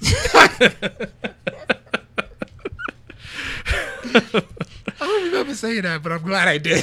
yeah, I, think, I remember you said that in the chat. I'm like, you said it, man. So so yeah, like like you said, like you said, AK, you know, gotta have gotta have the small victories, man, So I because can't do date. I can't do dating sites no more. After like the last Yeah. girlfriend I had, I just which I met on OK Cupid, hmm and she freaking. It was more or less like like I never really wanted to be with she be with her, but she just kind of guilt sent me on guilt trips into everything. That's how she got me. But God damn it, I was like, yep, never again. hey man, I haven't even thought about looking one up. Like I, I rather just, I rather just meet people in person. me me too. Like I'd rather, I'd rather meet people in person myself, but you know, like you know, as as you know, as we get older, it's harder to meet new people. You know, especially like through mutual connections and whatnot. Um, and sometimes you know you meet people through mutual connections, and you know shit goes a little south. Mm. But but um this is great. but uh you know um but like i said you know i think i think dating sites at least for me are a necessary evil. Like i'm gonna i'm gonna have to get back on that horse sometime. No, you don't. Just go out and meet people. well That's it. well i mean well, easy for you to say mr extrovert. Like like for me like i can't just go up to some bar or, Yeah, or some club be like have a drink in my hand going hey ladies what's up no i can't do that. I can't do So you clearly, clearly what? forgot everything that me and Afton taught you. I told you about some nice places. Took you to one the other day, a couple of weeks ago. Well, okay, I, I know I know nice places, right? But I can't just go to. The, I, well, I can't. What, what was it? I can't just roll up to any of those nice places or restaurants by myself. Sit at the bar, Here you can. sit at the bar, and be like, hmm, ooh, let me, who, who, who, which, which, which honey dip can I mac to? What? You don't need to do that. You don't need to do all that. It's, it's no. Listen, yes, yes, AK. Thank you. The struggle is real for us introverts, and and and good point, John. Come on, Carl. Where is Vic supposed to go? Where am I supposed to go? Leali, um, oh, Ten Rocks, the district. mm-hmm Yeah, I've been to all those places, right? But I'm not gonna roll up in there by myself, like, cause by the, cause you, you know, you know, more often than not, like, there's gonna be like mad couples, if not all couples, and I'm gonna be the like the lone wolf there. No, you're not. Who am I gonna talk to? The bartender? Listen, happy hour. happy hour. First of all, you already saw what could happen when we go to happy hour. The bartenders are trying out drinks, so that you get. They're like, "Listen, we, I need you to be a guinea pig, and you get free drinks." Yeah, but it's different. We were with a small group. It was me, you, and Afton at the time. We still went there. Yeah, but here's the thing: that still happened. yeah, It can always happen. And then all you got to do is just start small conversations. Hell, you know what? Go with Barnes and Noble. mm-hmm. You're in the criterion um, section. Mhm. As little as it is, you see somebody. You see somebody, and just start. All you gotta do is just, hey, that's a great movie. Oh yeah, da da da da. And then next thing you know, no. And yeah, that's right, B Rob. Happy hour is tight. yeah. Gotta do some meetup groups. Listen, I like meetup groups. two words: lock and key. That's three words. Oh yeah. Listen, I'm not doing that lock and key thing again, man. I mean, I like the concept, but like, you know, uh, no, I'm not doing That's that. That's another great story. Yeah, I'm good with that. Um, but yeah, man, like you know, but, like like AK has a good idea, like like some of those like meetup groups, um, like online, like that. That's a good start. I could do something like that. But like, nah, man, nah, yo, nah, yo. I, I I'm not going out of my way to like talk to some random ass stranger out, out out the blue. I'm not doing that. You're pretty much doing that online. And here's the here's the exa- here's the disadvantage of. It's it's a little it's a different online because online you can actually like take your time. But here's the thing. You you're talking to you're talking to a woman online, trying to impress her to get her to go out with you. Mhm. Say she's one, they're like, "Yo, you guys are really vibing." Then when you meet up in person, it feels like you have to do the jo- the job twice because now you gotta try to impress her to actually want to go on multiple dates with you and move forward. That's just putting in extra work. Nah, I don't see it that Go that somewhere way. and just do it once. Nah, I don't see it that way. I think that the the in person date is just a natural continuation of what you established online. Online is just like to spark a little curio- enough curiosity, to just like meet up somewhere and just chat. Yeah, it's still doing the extra work. Just Mm. yeah. Nah, I, I don't. I don't see it that way. It's a different difference of perception. Um, but yeah, uh, but yeah, uh, that's that. You know, that dating. was great. You know, yeah, d- dating. Dating is what it is. I mean, you know, at, at- our at our age, you know, you, you know, it we is a cesspool. it is a cesspool. not, not so much. I wouldn't say. I wouldn't say cesspool. Not so much that. Well, unless it's like pl- plenty of fish, then. but, That's just. Uh, but um, but yeah, like it's it's it's just harder. it, it's just it's just harder. Don't know. just don't don't do yourself a favor. and Don't. Um, well, it, it's, it's there's a there's a bit of a delay on my end, so like Oh, the yeah. comment might appear shortly. okay. But yeah, Let's get to the main course. Yeah. Let's let's let's let's, let's talk about some other other stuff. Loki, damn it. Yes, yes, Loki. Let's talk about it. You didn't like it, did you? No, I I liked Loki. Uh, Loki. I I, I did enjoy Loki. Um, um, I was like, I know that the I know the the final episode of it was clearly a deep cut for like people for like fans like yourself who are deep in Marvel lore. and know who the characters are. Um, so I know for me walking in, I'm like, this is one of those deep cuts. Okay. So I'm just I'm just I'm just listening to um, the explanation by the character who we'll get into shortly. Um, for me, I felt like um, I felt like it was it was just like a prelude just to set up the multiverse arc. You know, like what we're, what we're going to see in Doctor Strange. Um, so for me, it it just felt like more like a prologue instead of like a instead of a complete finale. And the fact that we're getting a season two of this show, it's like, oh, okay, like like um like it, part of part of me part of what part of what I like about about the previous Marvel shows like WandaVision and and Captain Captain and the Winter Soldier is that they're just one offs. sorry, I get One story is just one offs, but you know, uh, bringing back Loki again for season two, it's like, come on, man, how much, how much, how much water can you wring from the towel? And like Tom Hiddleston, Tom Hiddleston's a really good actor. I don't he, Tom Hiddleston's too good to be ty to be kept typecast as Loki. Like he can do more interesting stuff. I've seen him do more interesting stuff. I believe it. I just think that first of all, anybody who's in who's in the MCU is automatically typecast. Nah. Have you okay? You see Mike Colter. He's done other stuff. You you he was in Girls Trip, right? Yeah. A movie that you enjoyed. Mhm. What did you see him as? As that character. You knew what the hell he was doing. I didn't see him as Luke Cage. you, I'm like, oh damn, Luke Cage is in this. Christian, Robert Downey Jr. will forever be Iron Man, even though he's he left. hmm He, you're gonna be still gonna be like, listen, that's Iron Man. Yeah. Chris Evans, is Cap. Yeah, Chris Evans has done so, done done some interesting stuff too. Yeah, like we pretty much we tend to forget Chris Evans was the Human Torch, which Mm-hmm. I actually liked his performance as Human Torch. I think he kind of nailed the whole Johnny Storm character. Yeah. But it was just like, yeah, I think I don't know, MCU characters, people in the MCU will be typecasted. Yeah, but yeah, and that that that that is just like you know that and that and that, and that really s- that's really reflective of like the Disney monoculture as well. So, which I've which I've talked at length about, Yeah. but but yeah, like I said, like you know, we I don't think we need a season two of Loki, even though I do like the I do like the like the like the the settings in the universe is set up like with the TVA, which, which I feel I I think is very interesting. The characters are very interesting, like Gugu Mbatha Raw, Wunmi Mosaku's character. They're really they're intriguing. Um, Owen Wilson as Mobius.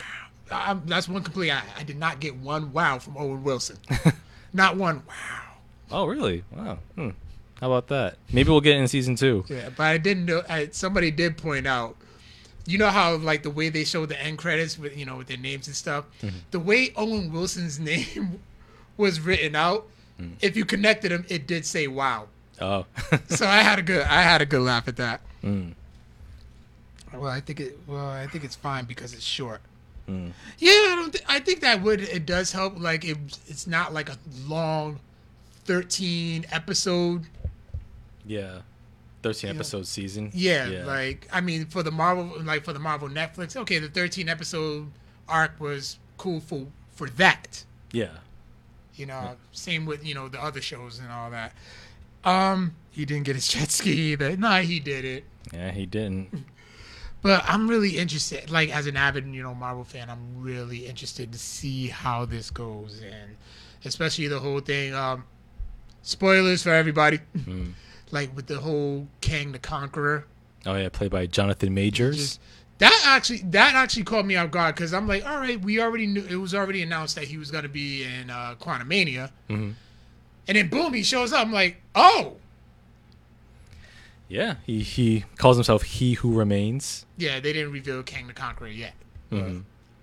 Yeah, it might be a different version of him because he's everywhere in the multiverse. Like he created the multiverse. Yeah, multiverse. he's a, yeah, he's a variant. He's actually um for those who don't really know, he they did hint at this in um in the show, but he's a thir- he's a he was a scientist from the 31st century who discovered the multiverse, and he actually happens to be a descendant of Reed Richards. Oh, okay. So, and he was also like a time traveler who's traveled back in time so many times. At one point, he traveled so many times that he actually returned as Doctor Doom, and he was confused with the real Doctor Doom of who was the real Doctor Doom. Oh, okay. So, yeah, I'm really looking forward to seeing like how they do this whole. Um, I think it's just gonna be. I think it's gonna be a whole multiverse war. So he'll be a key factor, but I don't think he's going to be like the big bad villain. He's not going to be the Thanos. Hmm. Interesting. Like if he's not, if Kang the Conqueror is not the big bad, then I wonder who who that would leave. And that's the that's gonna be that's the beauty part. We don't know. Hmm. We don't know. Marvel actually has this well thought out. Take notes, Warner Brothers. Yeah, I said it, John. I mean, uh, uh, B Rob says that uh, Jonathan Majors uh, got Lovecraft Country canceled for that Disney money. No, I mean Lovecraft Lovecraft Country was based on one novel, so it was like a one off. Um, And I'm glad something like that ended. I love the way it ended. me too. Yeah. First of all, if you haven't seen Lovecraft Country, please do. Oh yeah, it's excellent. Oh yeah. Anytime you get to see a racist get brutally murdered is fucking amazing. Oh, it makes me laugh. The only thing that will make puts the only thing that puts more joy in my heart to racists Mm-hmm. when they have mixed children, mixed grandchildren. just just puts them just warms my heart to see a racist have mixed grandchildren. Oh yeah, karma, and nature is healing. Yeah. Oh, oh, John. John has a good point. Good, good idea. Galactus. it's it's a possibility because, like I said, that cut that connection to Reed Richards that brings in the Fantastic Four. Galactus is a Fantastic Four villain. Hmm. Yeah, I could see him being uh, the potential big bad. He could be like from another multiverse dimension. The Eternals. The Eternals could be Galactus. Could be like instead of the Eater of Worlds, the Eater of Dimensions. Well, here's the thing. Uh, remember, the Eternals were created by the Celestials. Okay. Galactus is a Celestial, Oh. Hmm.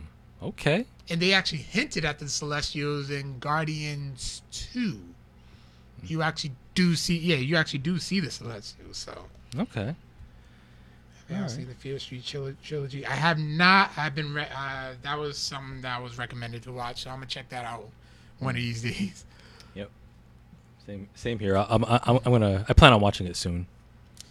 But I mean, Loki, Loki, I definitely thoroughly enjoyed too. Especially like there was like tons of Easter eggs. Now, one thing I did. First of all, shout out to Dina for printing all this out. My Easter eggs are from Screen Rant, so Yep. one you can say, what did you think of Ravonna Red Red Slayer's character? Oh, played by. Uh, is that Gugu Mbatha Raw's character? Yeah. I thought I thought she was um I thought she was somewhat intriguing, like someone who's like who's very much uh, a, a true believer of the uh, timekeeper's mission, and um and I was I was I was pleasantly surprised to see that um on- once once Loki makes the discovery that all of the TVA agents, including her, are all variants, just people captured uh, uh, in their respective realities, and their memories are wiped. So they had lives before, Yeah. and so to see like another version of her as like a, a school principal, it makes you it makes you wonder. Okay, just what was her life before she became this true believer? Yeah, you get that. It brings out that curiosity. Like, what was what was Owen Wilson's life? eh, Mobius's life. Yeah, and I'm I'm willing to bet that like Owen Wilson and uh, Owen Wilson's character Mobius and Ravonna, Renslayer. Yeah, Yeah, I'm willing to bet that they actually maybe they had a history together before they became. I believe it too agents. because they did mention something like you. They, they mentioned something about remembering, some you know something about each other, and then Galactus Mm-hmm. Yeah. is not a big ass cloud. oh my. In Rise of Silver Surfer, he, Oh, I yeah. tried watching that just to put me to sleep, and guess what? it worked. I bet. But one uh, Ravonna Renslayer Easter egg was what Ravonna Renslayer and Alioth's comic book origins hinted at the finale. So Ravonna Renslayer was telling us where the series was headed from the get-go, and the introduction of Alioth should have sealed the deal for the audience. After all, Ravonna Renslayer is a longtime partner and sometimes romantic interest of Kang the Conqueror, and Alioth was a vast predator that tried to consume Kang's native timeline. Hmm. Yeah, that, and that's making that's actually making me think what you just read. It's making make me think of the final shot in Loki, the final episode where you saw that big statue Yeah. of Kang the Conqueror. First of all, whoever made that was like not like nailed it. Yeah.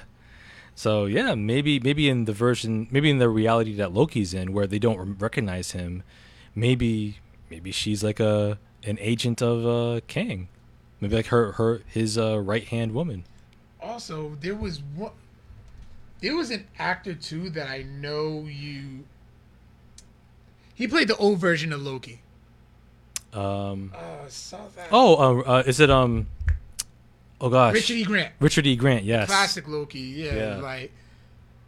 I know he's been in the game for like years. Oh yeah. Yeah, what was some, What would you be? What would what would be some films that you would recommend of his, off the top? Um, let me see. There's um, Can You Ever Forgive Me with um, Melissa McCarthy. Really, something that recent? Yeah, yeah. It's a dramatic role for her. Yeah, he was he was really good in it too. okay. Yep. Okay. Yeah. Well, next Easter egg, I also have the recurring use of the word Nexus is actually significant. Hmm. So, Nexus seems to be a key word in the Marvel television series, considering that this was the only, this was also the name of the full drug featured in the commercial segment of WandaVision. Mm-hmm. The Nexus of Realities is connect is a connecting point to all things in Marvel Comics, and it is guarded by the elemental Man Thing. All right. Yeah. Know there was actually a Man Thing TV movie. Yeah, yeah. I, I haven't seen it, but I remember that it came out like 2005. one of Kevin Feige's early works. Man, he paid his dues then. You know, yeah, he gave us this. Also, if you noticed, um, and just judging by the picture, I did read this one.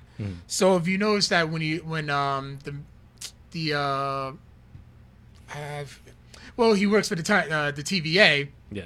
and he opens the drawer and there's just a shit ton of Infinity Stones there. Yep. You actually see the sling ring that uh, that um Doctor Strange and uh, the Ancient One actually wears. Oh, okay. that was in that drawer, So I feel like the something, even though it's like just like a slight, like a slight little cameo of, of sorts, I feel like there's gonna be there- there's gonna be more to it. Hmm. We all want to get your Nexus ambience.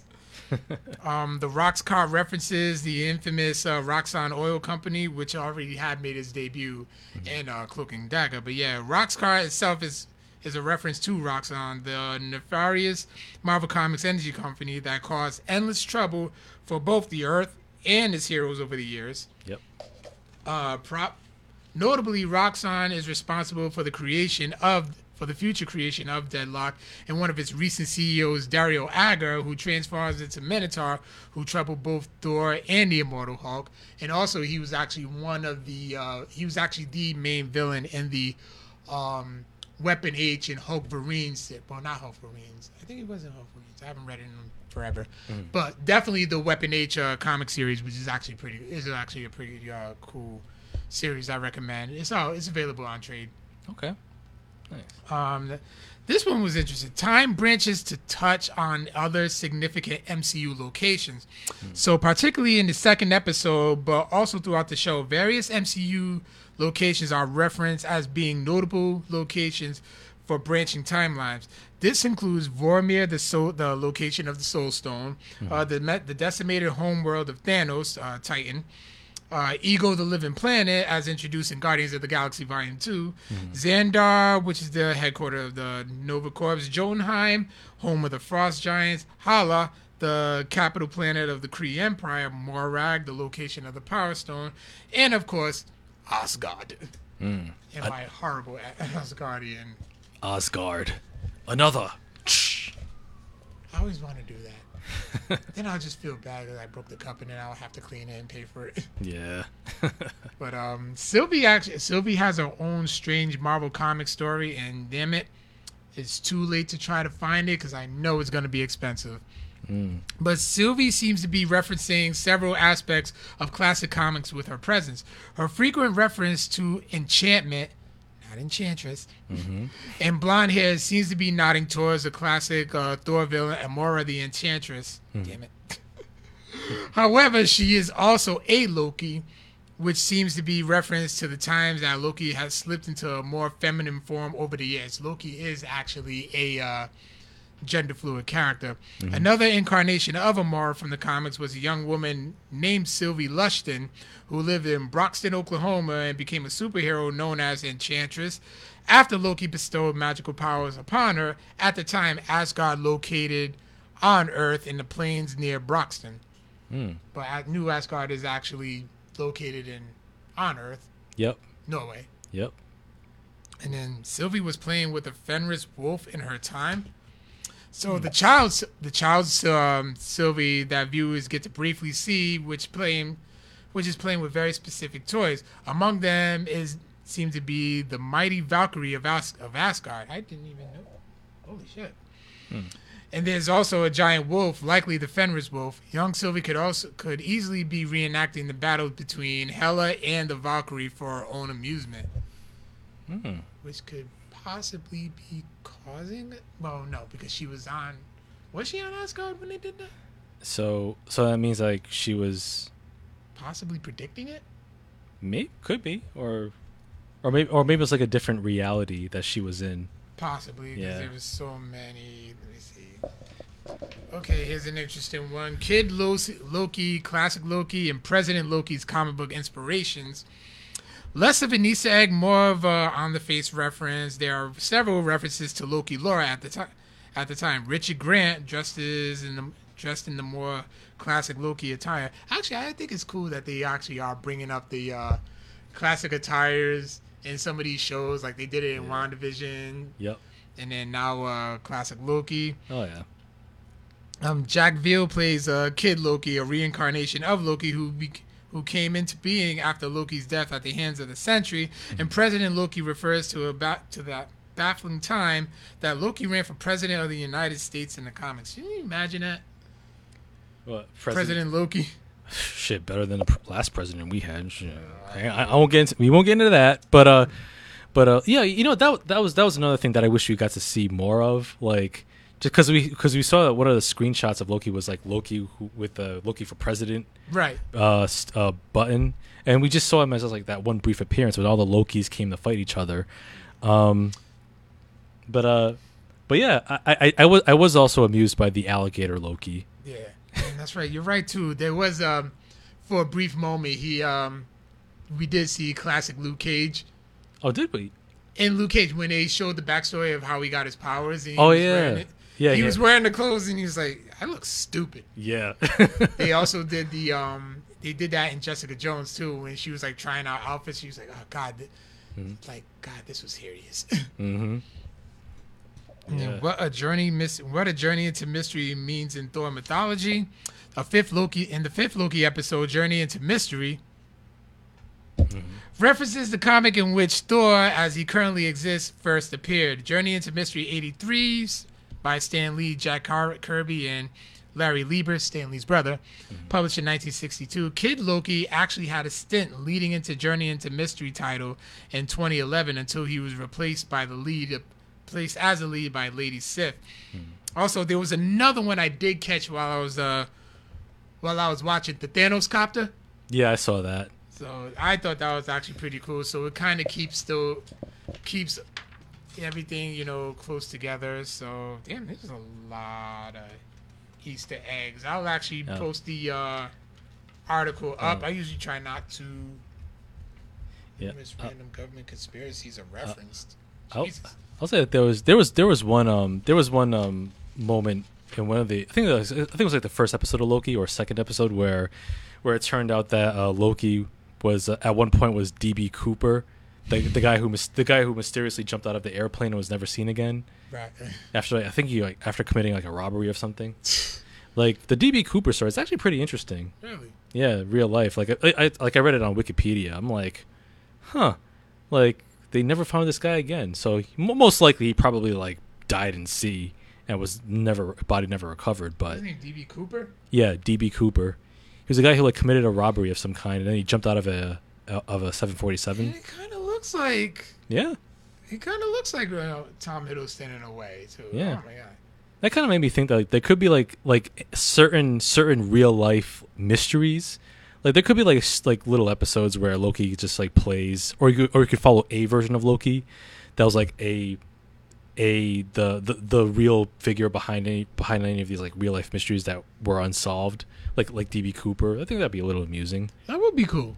I mean, it's like now with you know with the time with the um the flow of time just branching out into Lord knows how many different branches. Like it's it, it seems like the possibilities are endless.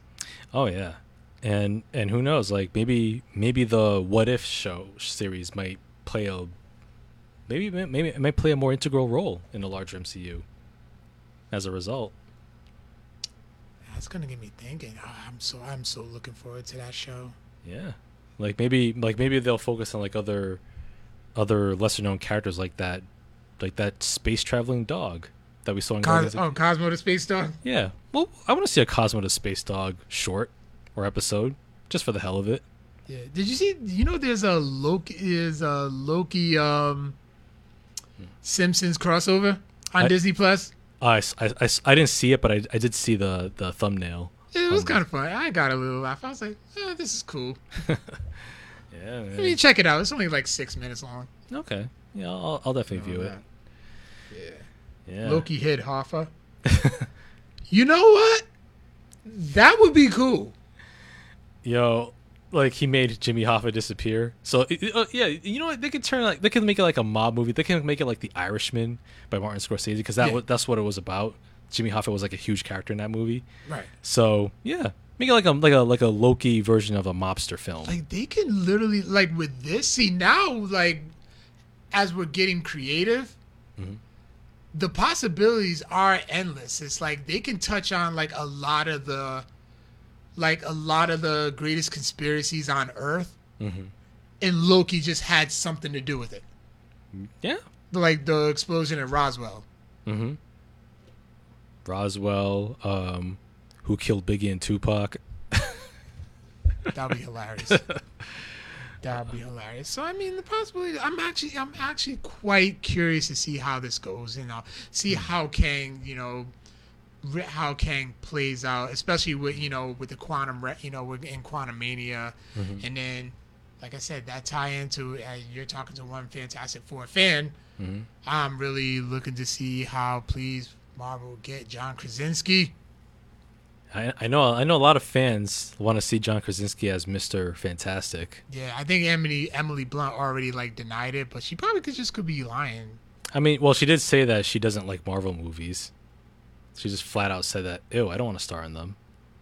But of course, that could be a red herring too, because how many actors did say like, I don't know about that Marvel movies, and then it's like, you like this paycheck, don't you? I'll do ten of these sequels.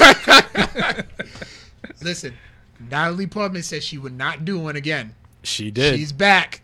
She's, back, and she's She saw that Endgame money. She's like, damn. Mm-hmm. And it's like, oh, and I get to be Thor in my own movie? Okay. Let's go.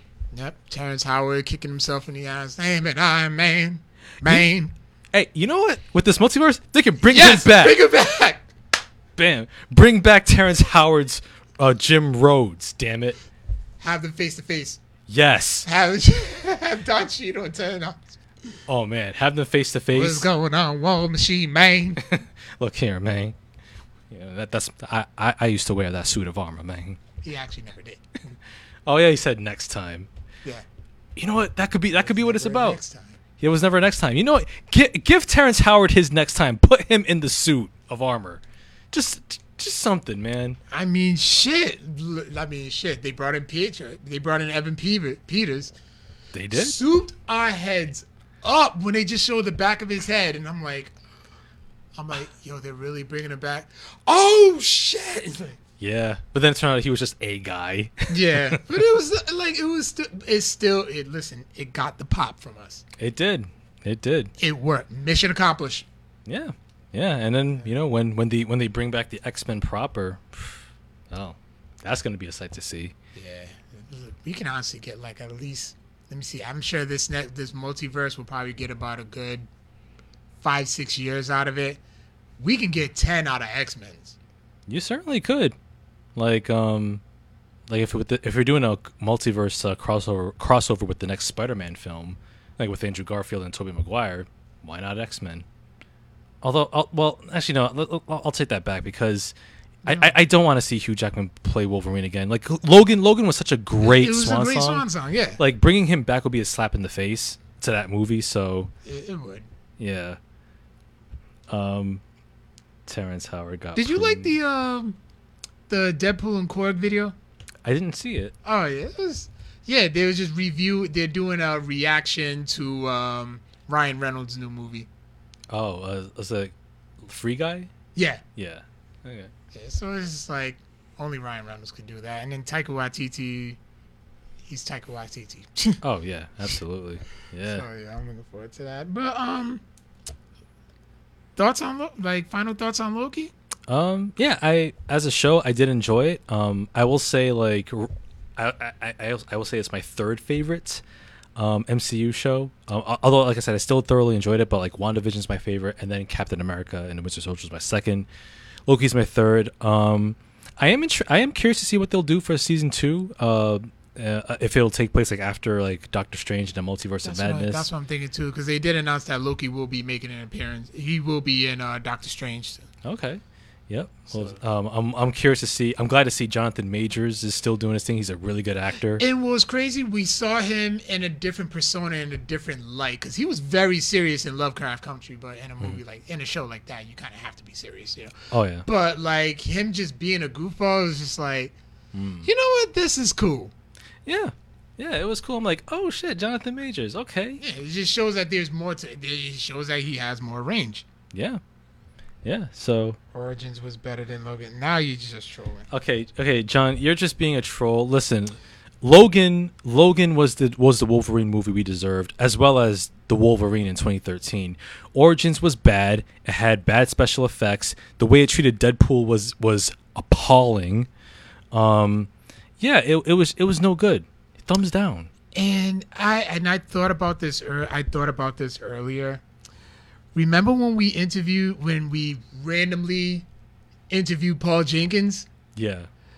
I felt so bad because he was such a nice guy, Mhm. and his work. The book is actually pretty. The comic is actually pretty good. Mhm. Yeah. But his work was that movie was based on his work.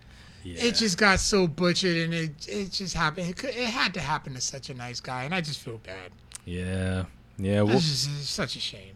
it is. Like Wolverine deserved a better Origins movie than what we he, got. Was, he was so cool. We ended up becoming Facebook friends and everything and all that. You talk to him, he replies back. You know, Mhm. Yeah, yeah, man. But yeah, but yeah, you know, at, at, le- at least at least you know we got we had better Wolverine movies since then. yeah, And and who knows? I'm curious to see like who would who who'll be the next Logan. right, Yeah, right. I also want to see how the Eternals are gonna play out in this too. Eternals looks really good. It, it does, Yeah. you know. And then they actually gonna explain. Well, they they were supposed to stay in hide. They you know they stayed in hiding. Mhm. So that's why they couldn't help out in the war against Thanos. Like I saw a meme. and It's like the Avengers Endgame, Eternals. It was it was um it was the meme of the guy going. yeah, yeah, yeah, man. Eternals is gonna be cool. Oh, Shang Chi, Legend of the Ten Rings. How is he gonna fit in this? I don't know, but Um, now that we know what the now that we know the direction that the MCU was going, and then with the movies that they announced, it's just you, the curiosity of how are these different characters are going to play out. Like, listen, Shang Chi is Marvel's Crouching Tiger, Hidden Dragon. I'm like, okay, now that we're actually getting the real Mandarin, you know, how are the Ten Rings going to play play a part in this? Yeah. I like the fact that the ten rings are actually the bracelets and not Yeah. just like regular rings. Yeah, Yeah, Yeah, that's pretty cool. Yeah. So uh, that's all I got. We got a. Yeah. Did you get a retrospective? Yes. Yeah, I got a Codex retrospective uh, for everybody. Get the grays. Let's Yeah. get these grays going. So we're going back memory lane. We got a few, got got some bits here. So this week's Codex retrospective, uh, we are going back first 35 years ago to July 18th, 1986, where James Cameron's Aliens was released in theaters. It was the sequel to Ridley Scott's 1979 film uh, starring Sigourney Weaver. Um, let's see, uh, Aliens. Have you seen any of the Alien films at a long time ago. Yeah, like Aliens, it still holds up. It's widely regarded as one of the best sequels uh, ever made. It's just as good as the first film. Um, Sigourney Weaver actually received an Oscar nomination for Best Actress. Really? Yeah, which was very rare for a sci-fi uh, film. Um, the film uh, it is, let me see, it is considered one of the greatest action sci-fi action films of the '80s, of course. Uh, one of the best sequels ever made. Um, it also expanded the aliens lore by introducing the colonial marines Right. and the alien queen. Um, it was also one of the highest grossing movies of 1986 as well. Uh, it earned 183 million during its theatrical run. I wonder how much that is in inflation. Hmm. See, 35 years. Well, I'd, I'd have to look it up on Box Office Mojo. yeah. But yeah, Aliens like still holds up just as well as it did like 35 years ago. Do you Great have film. it? Do you have the Alien uh, series? Yep, yep. I've got all the films except the Aliens versus Predator movies. Um, The first one was cool. I heard, I heard the first one was okay. I heard the I heard the sequel was trash. I, I But- no interest. But yeah, And not to mention Latents and Yeah. Yeah, she's in the first one. Yeah. Yeah. Just can't go wrong with just. Oh yeah, absolutely. Um, oh, here's an here's an amusing one. And this one I wanted to talk a bit about. Uh, yeah. highlight. Uh, 25 years ago, on July 17th, 1996, Kazam was released in theaters. Uh, Kazam, the movie starring Shaquille O'Neal as the 5,000 year old genie. Um, the reason the reason why I, I highlighted Kazam is because it's a great example of the Mandela effect. Because you know, kids in our generation, like we swore up and down that we remembered a movie, a movie starring Sinbad as a genie, and we swore it was real, but it never existed. It was like a collective, collect. It was a no. It was a, had to be. no, it was a collective false memory. It's a perfect example of the Mandela effect. Uh, a Mandela effect is where like uh it's a phenomenon where like scores of people remember a certain happening or a certain thing that that may have that they assumed happened in culture but didn't. But it's like a collective false memory held by like thousands, if not millions, of people. And um and Kazam is a perfect example of that because um because the film because because like because like I said here, many people were falsely falsely remember Kazam as a film titled Shazam, starring Sinbad as a genie. Um, but but the reason but the reason for that the reason for that uh, false memory that Mandela effect was as it turns out uh, in 1994 Sinbad hosted an afternoon of Sinbad the Sailor movies uh, on television and he was dressed as a pirate introducing those old Sinbad movies. So and and that and at and that, around that time, like I think a year later, he, there was a movie called The First Kid where he played a bodyguard of like the first president's son. Yeah, I remember that one. And um and in this explanation goes um a preview of Kazam was reportedly played during some during some VHS recorded copies of Sinbad's movie The First Kid. Therefore, people may have associated Sinbad with Shaq's Kazam character because they were so close. They, they were released so close together with Sinbad's TV special where he was uh, introducing the Sinbad movies from from decades past. People instantly conflated the two together, like Sha- Sha- Shaquille O'Neal's a genie character Kazam with this false Shazam by Sinbad. So as it turns out, it Yeah, wasn't real. yeah, yeah. Um, I watched Kazam recently, like probably five months ago, five six months ago. Oh, really? Yeah. How how great is it? oh Jesus. Is that good? Uh, yeah. Um, Uh, Listen, i- if if Suicide Squad can win an Oscar, um, then damn it, this one has. To. uh, Not to mention, Shaq rhymed his lines. oh God, oh God. Sha- Shaq was a decent rapper. He was okay. And "Can't Stop the Rain" was a bad, was a dope song. It, it was. I'll give you that. Yeah, and uh, also Shaq Fu. God, that game was awful. Um, uh, also a fun fact with Kazam: um, the film was released on July uh, seventeenth, nineteen ninety six, gross, grossing nineteen million dollars on its twenty million dollar budget. Oh, didn't even break even. Nope, did not. So yeah, that was uh, Kazam for y'all. Um, let's see. Uh, next up here, 24 years ago, on July 15th, 1997, Missy Elliott's debut album, Supa Dupa Fly. Can't stand the rain. Yep. Beep beep. Who, got, the keys, to the Jeep? Vroom. yeah, that classic debut album, uh, Missy and Timbaland, featuring such hits as The Rain, uh, Sock It To Me, Hit Him With The He, Beat Me 9- 911. Guest appearances included Busta Rhymes, Ginuwine, 702, Magoo, Debrat, Lil' Kim, and the late Aaliyah. Yeah, The trash, yep, that trash bag suit. the trash bag. Suit. I remember yes. the making of that, and it was like they went to a gas station just to fill it up. Nice. Oh, they filled it up with air and everything. Yeah, Dope. yeah, man. Missy had some creative music She's a- videos. yeah, she's a thing. And then Sock It to me, the video was based on uh, Mega Man. Oh yeah. Wow. Damn. That's amazing. Yeah. So yeah, that was so yeah, 24 years ago. Um, also, uh, 20, t- uh, yeah, 20 years ago on July 18th, 2001. Jill Scott's debut album, "Who Is Jill Scott?" Words and Sounds Volume One was released. One of the one of the um, most notable albums of the neo soul genre of the late '90s, early 2000s had such hits as uh, you know "Love Rain," "The Way," uh, "Getting in the Way," um, "A Long Walk." You know, Jill Scott. Jill Scott is a is a dope artist. You know. Oh yeah, she is. She Yeah. is.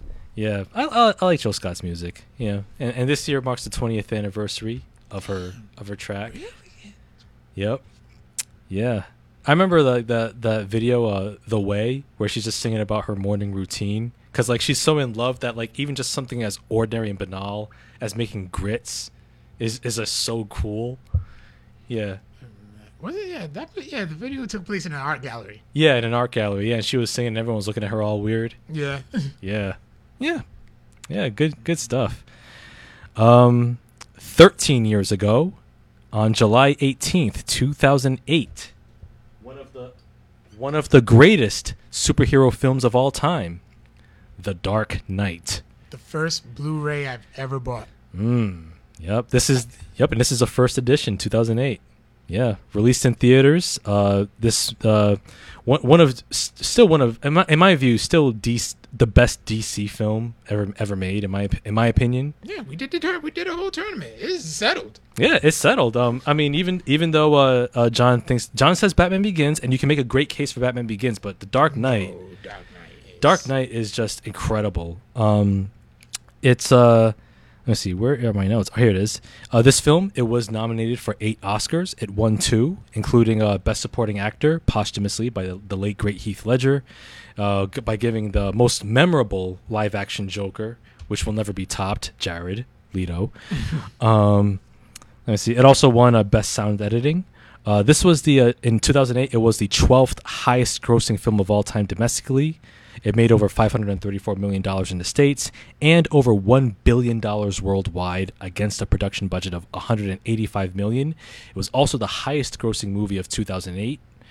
Um, and also in also in 2020, last year, uh, this film was selected for preservation in the in the U.S. National Film Registry by the Library of Congress. Nice, nice. I mean, it did.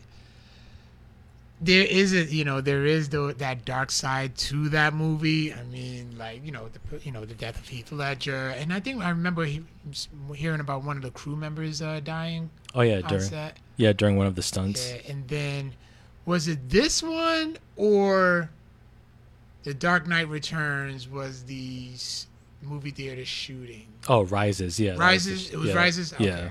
Yep.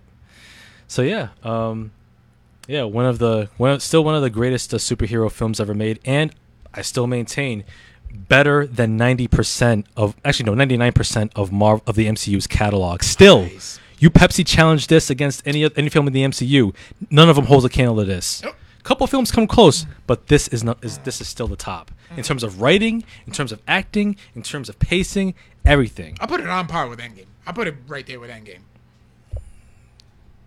Okay. Endgame, like, right there in Dark Knight. Nah, right there. Like I said, I actually remember seeing this on on IMAX. Yeah. Like it was just so cool. Has like you know certain scenes were just shot like in a portion of the screen, and Mm-hmm. then when they showed like Gotham, you know, the Yeah. Gotham landscape, and they just filled up the entire screen and all that. Yeah. Yeah, that was dope. Yeah. Also, uh, too, speaking of Christopher Nolan, uh, 11 years ago, on July 16th, 2010, we have Inception.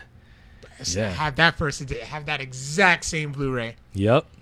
Inception uh, made its release in theaters. Uh, one of the most original uh, sci-fi scripts I've seen. Uh, Christopher Nolan uh, was nom- nominated for original screenplay. Uh, this film also won uh, a couple Oscars for cinematography, Wally Pfister, and visual effects. Um, this this movie um, is a is a true mind bender of a of a film, and it, it's it's definitely it's definitely one of the best films of the last decade as well. And um, interestingly, this film hasn't been replicated uh, by other sci-fi films that came after it. Like unlike The Matrix, where you had different knockoffs of The Matrix come out, we haven't seen any knockoffs of Inception, which is which is very interesting. And it, I mean, I've seen spoofs, and you know, I've seen some parodies and stuff. Uh, Lil Wayne six foot seven foot uh, uh, video was based on that movie. hmm, okay, I know, yeah. I know American Dad actually did a parody of it. Yeah. Um, let me see. Uh, this oh, Inception was also uh, it grossed over eight hundred and twenty six million dollars worldwide. It became the fourth highest grossing movie of 2010 against a production budget of 160 million. yeah, I, I actually remember like one trip to Nantasket Beach. We could not stop talking about this movie. Yeah. oh yeah, like like layers Like, upon that layers. was even when you was just quiet, but then you go, "You two guys are talking about Inception." Mm-hmm. Yeah, man. Great filmmaking right there. Thoughts on Tenet? Haven't seen it. Uh, Tenet Tenet is very good. It's a film that um, it's definitely um, one of the more complex uh, screenplays of Nolan's because like you have to like like it, like it, I, I, it, just take the advice of one of the characters early on in the film. Don't try to understand it, feel it, and that's the best approach to take because like but but like a lot of like the background elements of it is worth exploring. Um, nine years ago, on July 20th, 2012, Christopher Nolan's third and final feature of the Dark Knight trilogy, The Dark Knight Rises, made its uh, made its release. Um, this film grossed over one billion dollars worldwide. It was the second second film in the Batman film series to earn one billion dollars, next to The Dark Knight. And in addition to being Christopher Nolan's highest grossing movie, um, as well as the third highest grossing film of 2012, and the seventh highest grossing film of all time as well. Uh, Tom Hardy's Bane, incredible villain, incredible voice. Um, great conclusion to the series as well. Do the voice. You know. Yes. Um, oh, yes. Gotham, take control of your city. he is a false idol. He is corrupt. Anyway. That movie made Tom Hardy's career. Yeah, it, it well Tom Hardy he made some notable films back Yeah. then, but this really shot like, his star shot- yeah. his star power up. Yeah. Hmm. And do you accept this man's resignation of all the liars? Ah, such a great great voice. I, I, I loved his version of Bane. Um, and also uh, a more recent uh, retrospective to wrap it up. One year ago, On July 17th, 2020, Ghost of Tsushima released on the PS4. Oh, I can't wait for that director's cut. I know. That, that it, it looks juicy, man. Why do you have to say it? Um, Ghost of Tsushima, as of March 2021, sold 6.5 million copies. Well deserved. and I'm gonna be right there for that director's cut. I just beat it again for the third time, and I beat it with a smile on my face each time. Like I want to, I do want to replay it again. Like once I get a PS5 and an OLED, so I can replay it in like glorious, old, juicy, dripping, delicious OLED display. Ah, just you know, Make it weird. Make it weird. Make it weird. you you know, it's just dripping all over your screen, and it's like, woof.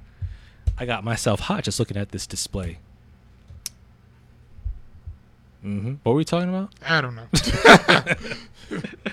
Um, I'll beat it. up. Uh, yeah, man. Um, oh, uh, B Rob's asking, um, have you heard of the original voice they wanted to use for Bane? I did that not. they wanted to use it. No. I heard the. I heard uh, the actor whose voice that was uh, based upon, whose name I can't remember right now. Hmm. But um, yeah, uh, an original voice that they wanted to use instead. No, no, that- that's that wet bitch. He's probably not gonna let that wet beard thing down. you listen, brought that upon yourself. listen, man. Like, like, listen, like, I, like I, like I said, like I know that was like the, we all had fun with that. You know, I certainly had fun telling, talking about it, but you know, but like I said, you know, with the pandemic, one one of the things that I really missed about the pandemic was physical intimacy, and COVID nineteen robbed me and a lot of people of physical intimacy. So, you know, you know, you know, but now, not, but now that things are turning a corner, perhaps things will be different. We How shall see. we shall see. And like I said, we're all in this together. Currently, 60% of the US is fully vaccinated, which is good. Let's keep it up, people. At this point, you have no excuse to not be fully vaccinated. Get your shot. Think of your loved ones. Think of yourselves. Think of me so I can be out in the dating scene trying to get Oh, some. Anyway, anyway, look, look, look, look. Get that. Get the vaccine, people. Just, just get the vaccine. Get the vaccine. You can do it. I believe in you. Believe in yourself. Yeah. All right. All right. so uh so yeah, that's uh that's pretty much our episode. Oh my gosh, we are man, okay. No, we we're hitting almost hitting the 2-hour mark. Uh so yeah, that's pretty much our episode. Uh Carl, any other final thoughts you can share with the good people? You can find us on everywhere. You know, obviously on Facebook Live. You know, and we definitely appreciate pre- appreciate you guys. Uh, that ass up. Did you see that video? I did. Oh my god, man! Yes. You know what? Thank you. Big props to Juvenile for vax that ass up. Yes. Yes. Listen to Juvenile. If if you don't listen to Victor Omoyo, listen to Juvenile, okay? He of of one of the most ratchet anthems of the 90s, of 1999, of the 99 and 2000. Vax that ass up so you can back that ass up. Words to live by. Vax that ass up so you, so you can back that ass up. Torkin is better if you're vaccinated. Why do? Why does the, this needs to be a meme? Yeah, it should This be a meme. this needs to be a meme. It it it, it, should it should be a meme. Yes. Should love the kids? oh my god. But yeah, um, you can find us on Instagram at Codex Prime Podcast, Twitter Codex Prime Cast. You can find me at Mr. Bird 1027, everywhere at Victor Amoyo, Yep. everywhere. Well, On Instagram and Twitter. Instagram and Twitter, Yep. where he's doing the film thing. Yes. Yes. Um, also, you can uh, get our episodes on iTunes. Uh, please leave us a five star review. You can also find us on SoundCloud, Google Play, Google Podcasts, Stitcher, iHeartRadio, Spotify. Spotify. You name it, we're on it. Oh yeah, pretty much. We're pretty much everywhere. So uh, d- do ch- do check out our episodes. You know, we're we're up every week. Um, yeah, we got some more guests coming down down the pike. So when we have the out of state guests, that's when we'll do the Zoom thing. Um, Uh, also, uh, we're going to be uh, guesting on another podcast uh, pretty soon too. Yep. This week we're gonna be guests on the. uh Are we on Pandora? I don't know. I don't know. Somebody somebody should look it up. But um, IMDb. I don't think we're on IMDb. Fuck it. I'll just put me. I'll make my own damn profile. but um, I don't know. Forgot we. we yes, we're gonna be uh, on guests on the uh, Pop Stew podcast. Uh, that's gonna be coming out this week. So Yes. you know, we, it's always a fun time where we are, you know, when we're hanging out with the multiverse versions of us. Right? yeah, man. So yeah, it's uh so yeah, we'll we're going to be uh we're going to be uh doing doing our thing. Uh we're going to have an inter- interesting topic too. So definitely tune in. yeah, definitely look out for that one. And, Yeah. um, yeah, and also, Crafty Canto Cuts. Make sure you hit her hit her up Yep. for some T-shirts and other merchandise. Codex Prime, DJ Mr. Bird, UWO merchandise. Mhm. Get it. Yeah. Yeah, get it how you live. Yeah. So yeah, uh, that's pretty much it. Uh, tune in next week. Uh, we got some more uh, some more shenanigans and whatnot. Uh, yeah, that's pretty much all I got. As always, uh, we will catch you on the flip. Get that vaccine.